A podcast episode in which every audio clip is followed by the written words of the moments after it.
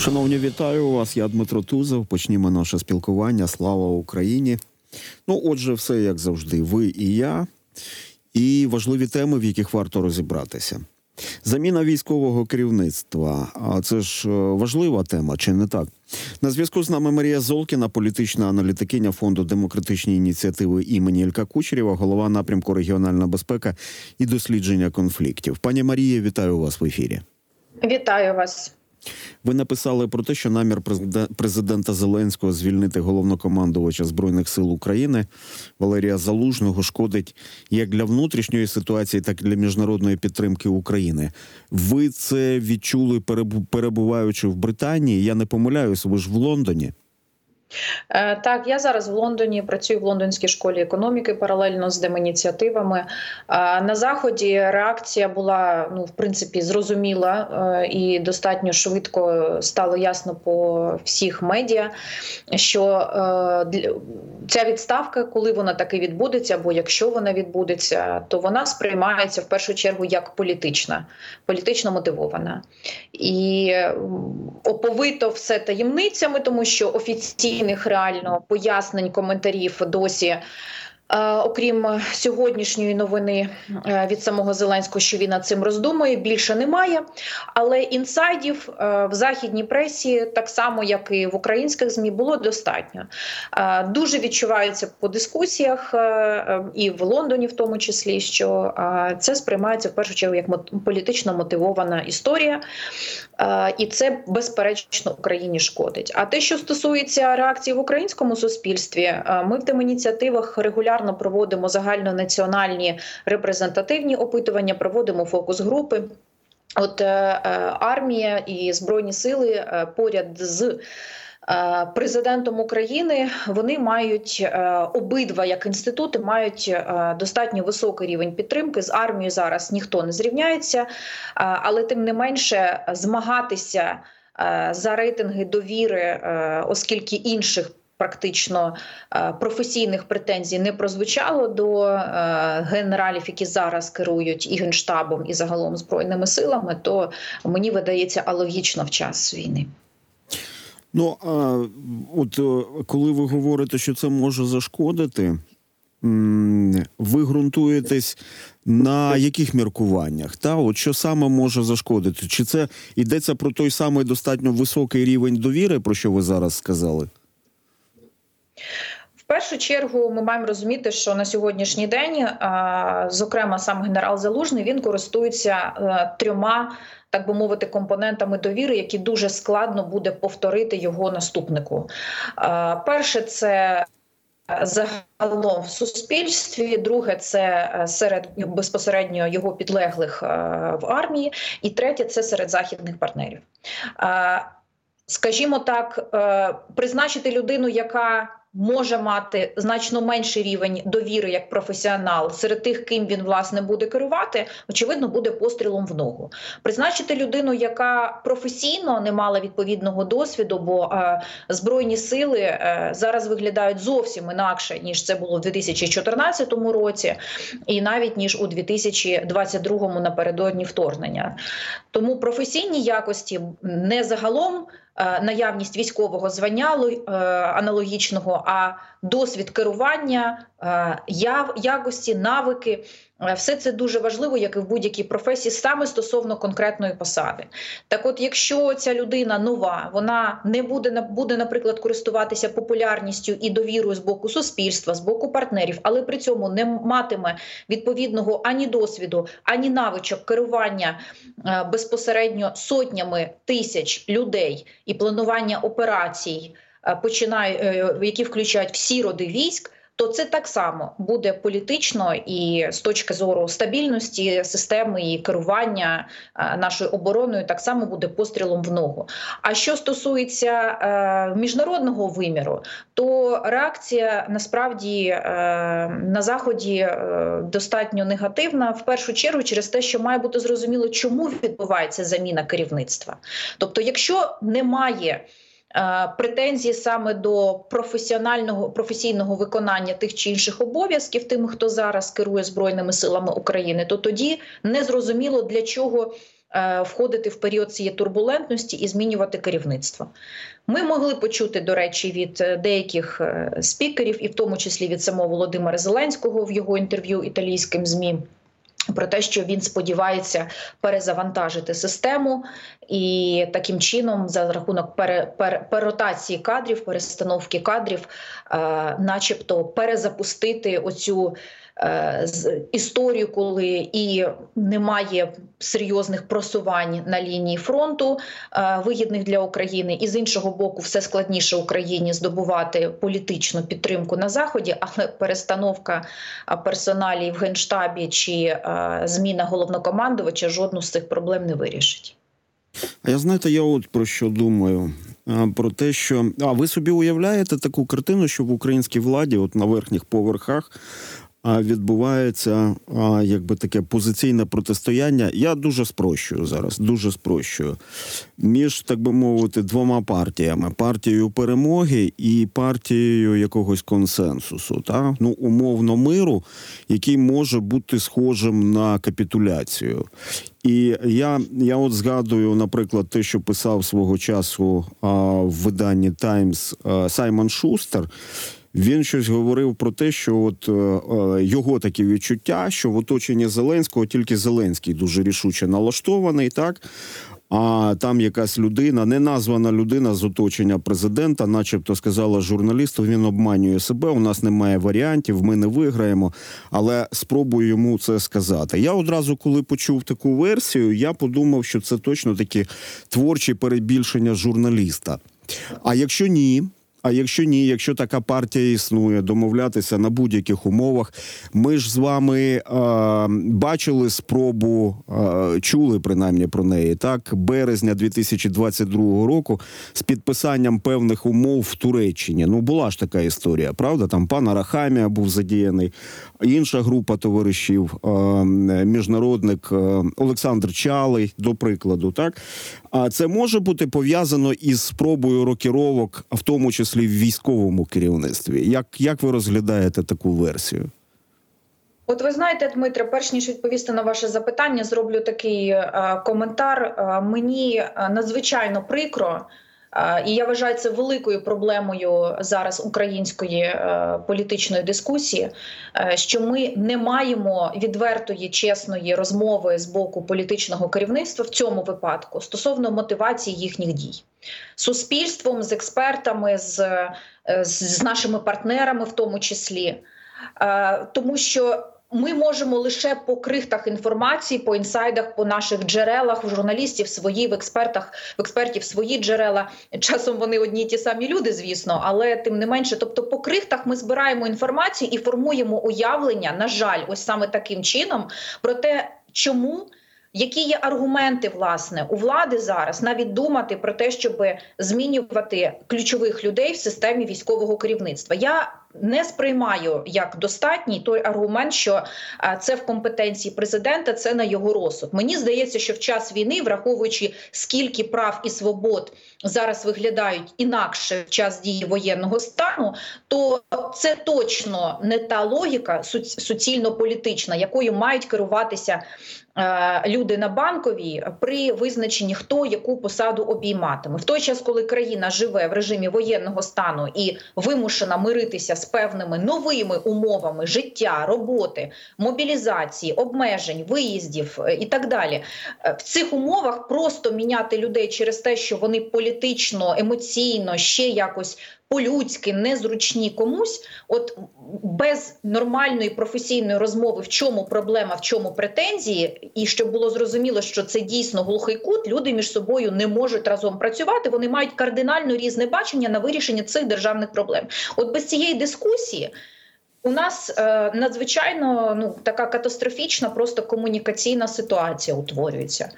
А стосовно таборів миру чи... Е, чи перемоги або домовленостей на противагу продовженню бойових дій, я собі складно зараз уявляю, щоб навіть ті, хто, можливо, вважає, персонально вважає, що логічніше було би повертатися до переговорів, щоб на це вони погодилися, тому що ситуація війни є достатньо жвавою, і за останні два роки дипломатично дипломатія пройшла декілька етапів. Вона відображала багато в чому події на полі бою. І, і сьогодні з тим, що було в березні двадцять другого року, дипломатично є прірва між інтересами сторін. Тут я маю на увазі не тільки Україну і Росію, але і наших партнерів. Хоча, до речі, їхня позиція теж не надто кардинально змінилася, але максимально от з цих трьох умовно акторів Росія, Україна і колективно наші партнери на Заході найбільше змінилася позиція України.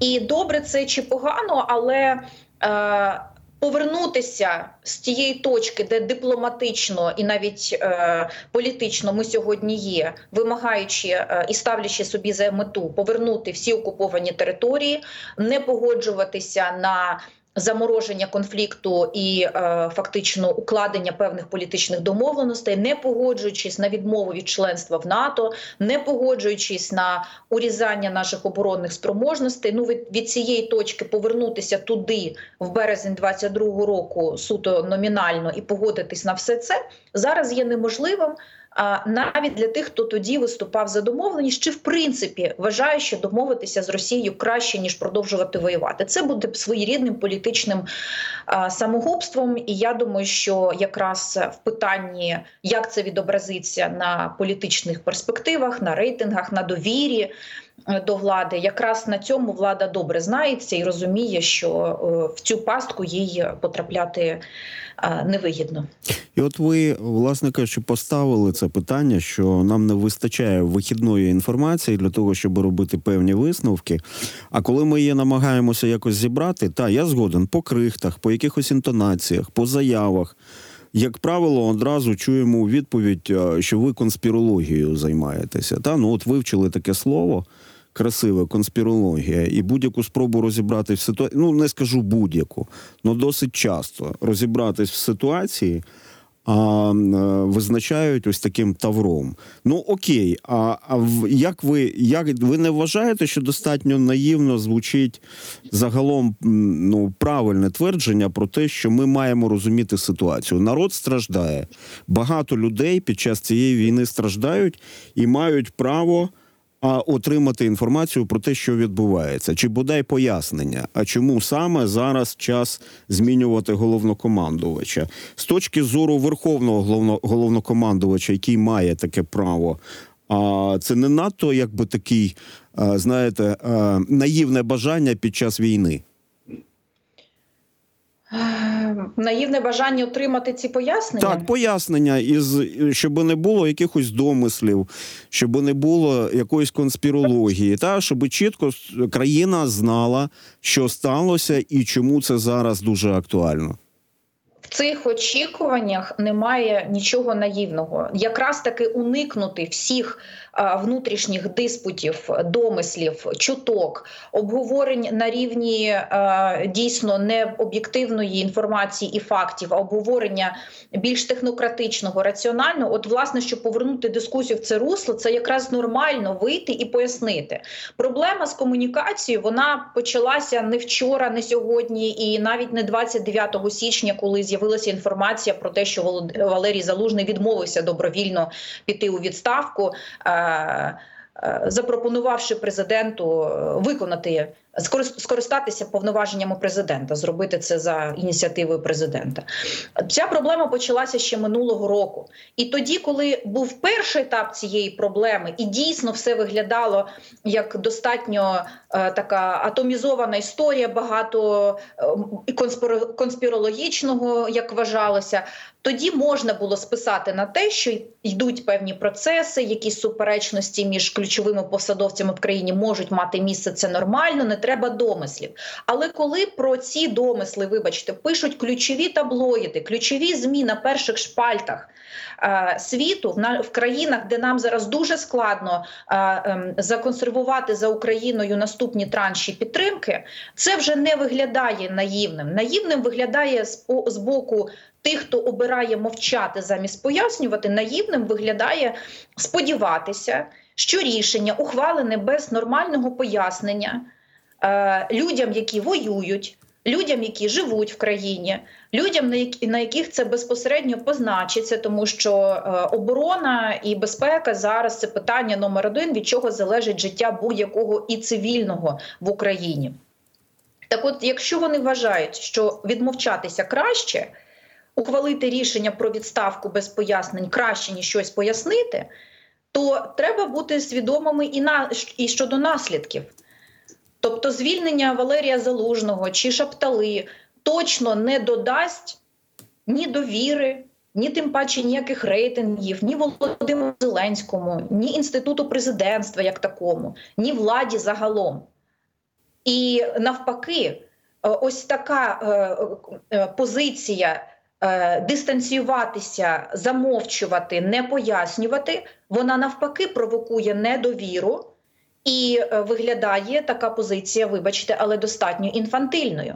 Як би там не було, але коли Збройні сили України користуються довірою з боку дев'яносто чотири відсотки громадян України, зрозуміло, що це колективна історія, це уявлення як про інститут, але Валерій Залужний абсолютно чітко асоціюється з керівництвом цих Збройних сил України.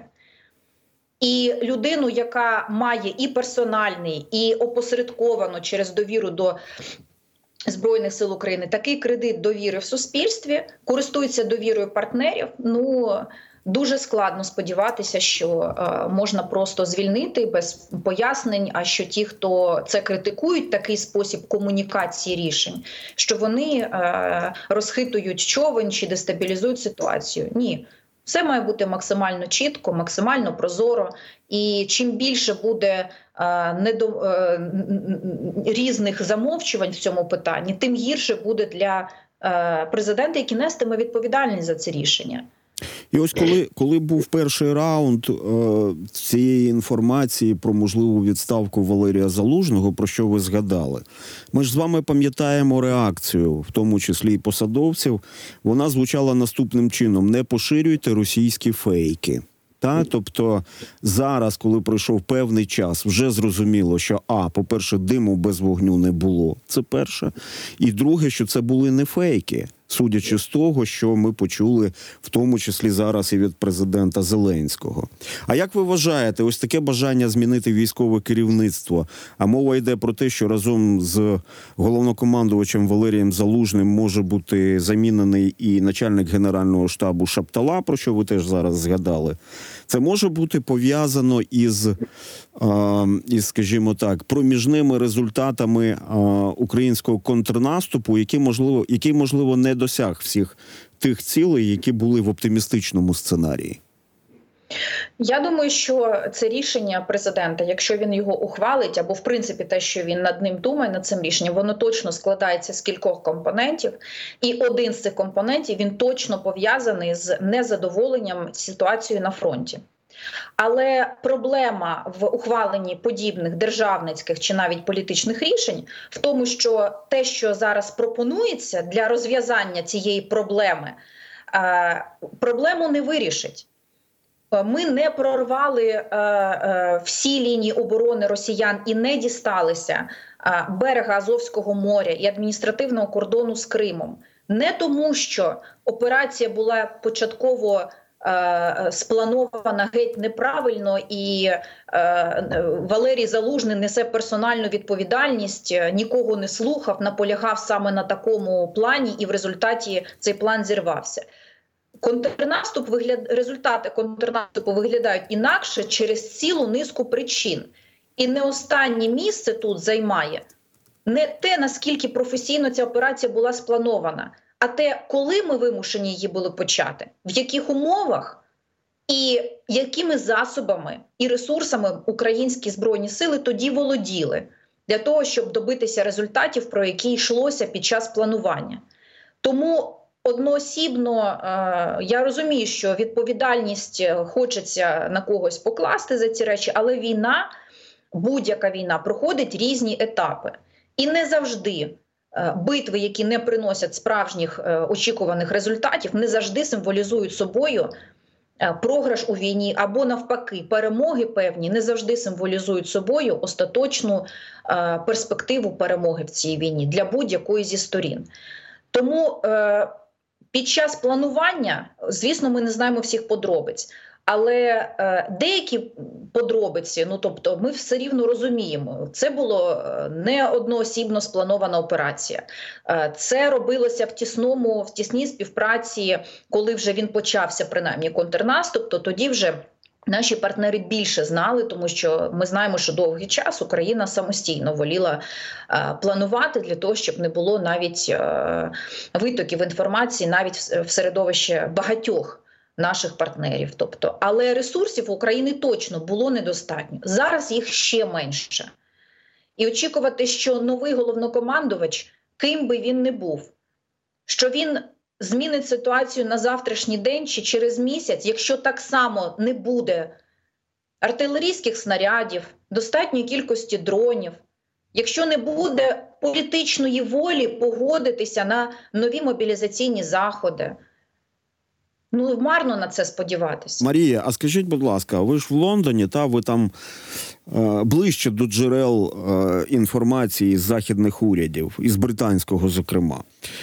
А скажіть, от те, що ви відмітили, що на Заході критично сприйняли інформацію щодо відставки, можливої відставки е, головнокомандувача Валерія Залужного, хоча американці задекларували те, що це внутрішня справа, це суверенне право українців, хай вони вирішують, хто має бути головнокомандувачем, так? Але добре, окей, ми сприймемо цей рівень критицизму.